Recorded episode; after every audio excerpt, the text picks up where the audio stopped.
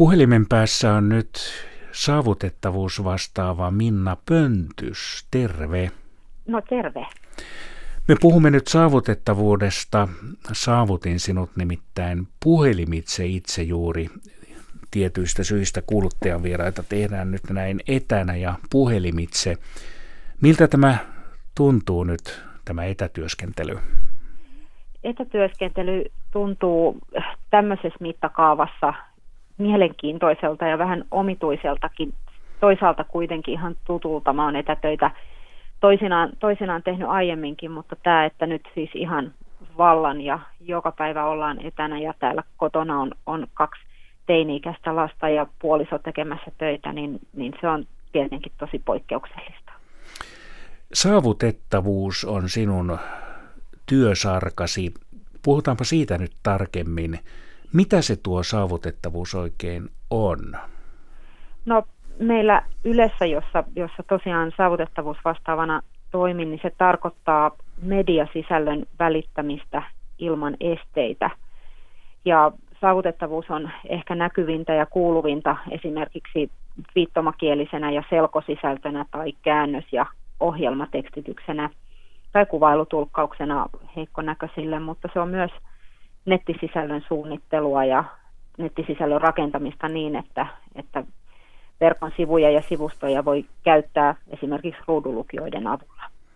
Eli nämä ovat sinun kohderyhmäsi. Näkövammaisethan pystyvät muutenkin kuuntelemaan radiota sinänsä. Joo, kyllä. Mutta niin, onko heille jotain erityistä sitten? Öö, näkö, näkövammaisia varten näkövammaiset pystyy katsomaan myös televisio ja kuuntelemaan televisiota, eli, eli tota, meillä on mahdollista tuottaa ja yleensä tuotetaankin äänitekstitystä, mikä tarkoittaa sitä, että kun ohjelma, vaikka vieraskielinen ohjelma on, on käännetty suomeksi, siinä on, on suomennostekstitys, niin tämä suomennos luetaan näkövammaisille ääneen, koska he eivät sitä tekstitystä näe lukea. Ja sitten meillä tosiaan on esimerkiksi kuvailutulkkaus. Niin se kuvailutulkkaus nimenomaan on heille ilmeisesti. Kyllä, joo, joo, kyllä.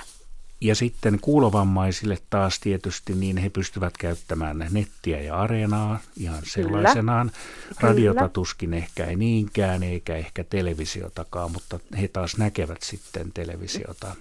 Kyllä, mutta että sitten meillähän on, on ollut 80-luvulta lähtien ohjelmatekstitystä, joka on suomenkielisten ohjelmien tekstitystä suomeksi ja ruotsinkielisten ohjelmien tekstitystä ruotsiksi silloin, kun TVn ääntä ei voi kuulla.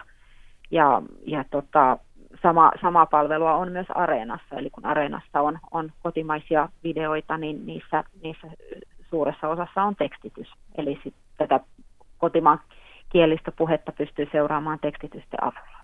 No entä sitten, sinulla vielä oli muitakin kohderyhmiä, nämä selkokieliset uutiset muun muassa?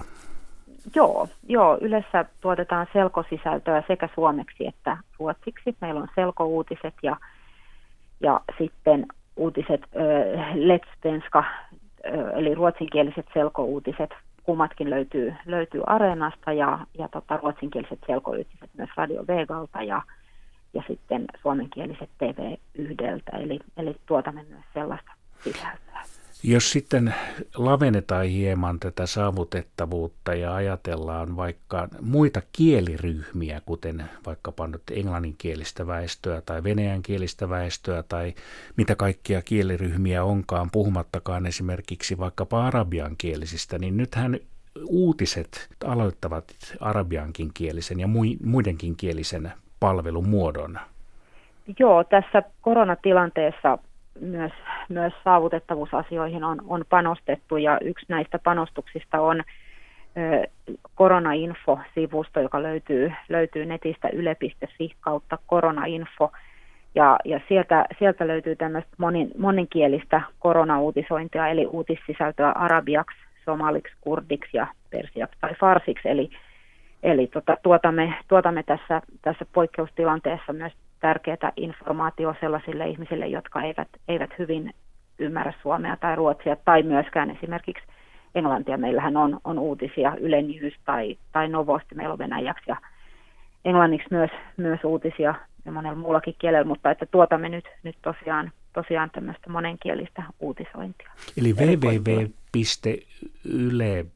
www.yle.fi kautta koronainfo.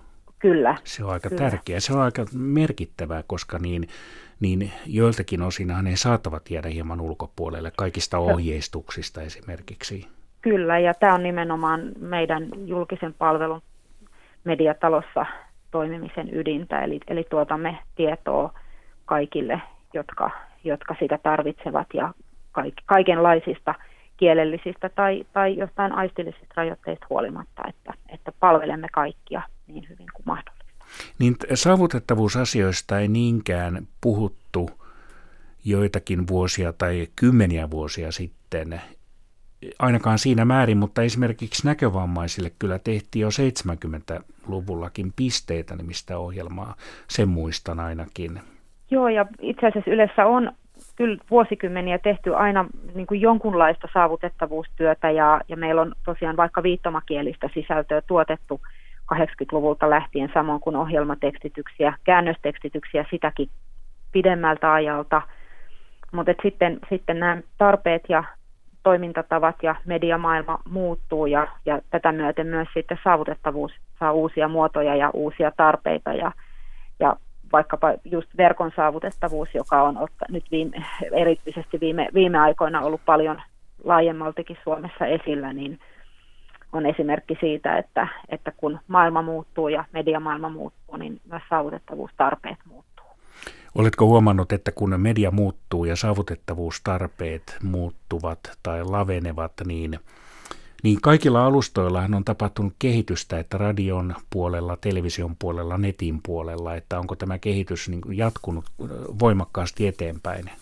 On, on ja, ja varmasti jatkuukin ja varmasti saavutettavuuteenkin liittyy moniin sellaisia asioita, joita me ei vielä tiedetä, koska me ei tiedetä, miten, mikä on niin kuin tai kehityksessä ei varmaan koskaan ole mitään sellaista päätepistettä, eli tämä asia menee, saavutettavuuskin menee, menee siinä mukana, mutta esimerkiksi radiossa tällainen tämmöinen kovasti kanssa niin kuin esillä oleva ja varsinkin nouseva tarve on se, että, että podcastit nostaa suosiotaan ja muut audiosisällöt nostaa suosiotaan ja niitä julkaistaan tämmöisissä niin kuin verkkopalveluissa, niin kuin vaikkapa Areenassa, niin, niin paljon saadaan palautetta, että näissä pitäisi olla tekstivastineet niille – heikkokuulosille asiakkaille, jotka eivät kuule sitä audioääntä, mutta voisivat sitten sen sisällön tekstinä lukea. Eli, eli kehitystä kyllä on ja, ja, ja tarpeet ja, ja, ja kehitys jatkuu tältä osin.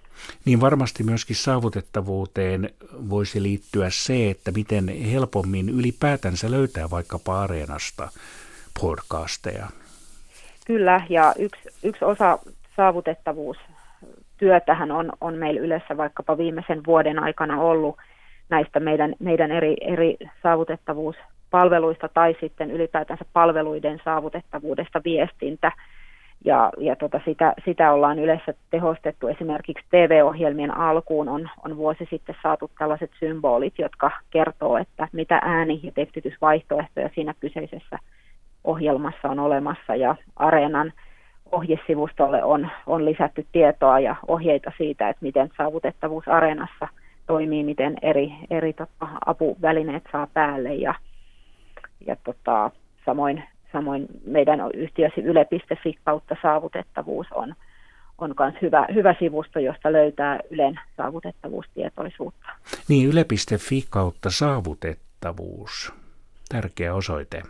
Joo, kyllä. Sieltä kannattaa käydä katsomassa, niin näkee, mitä, mitä kaikkea meillä tehdään.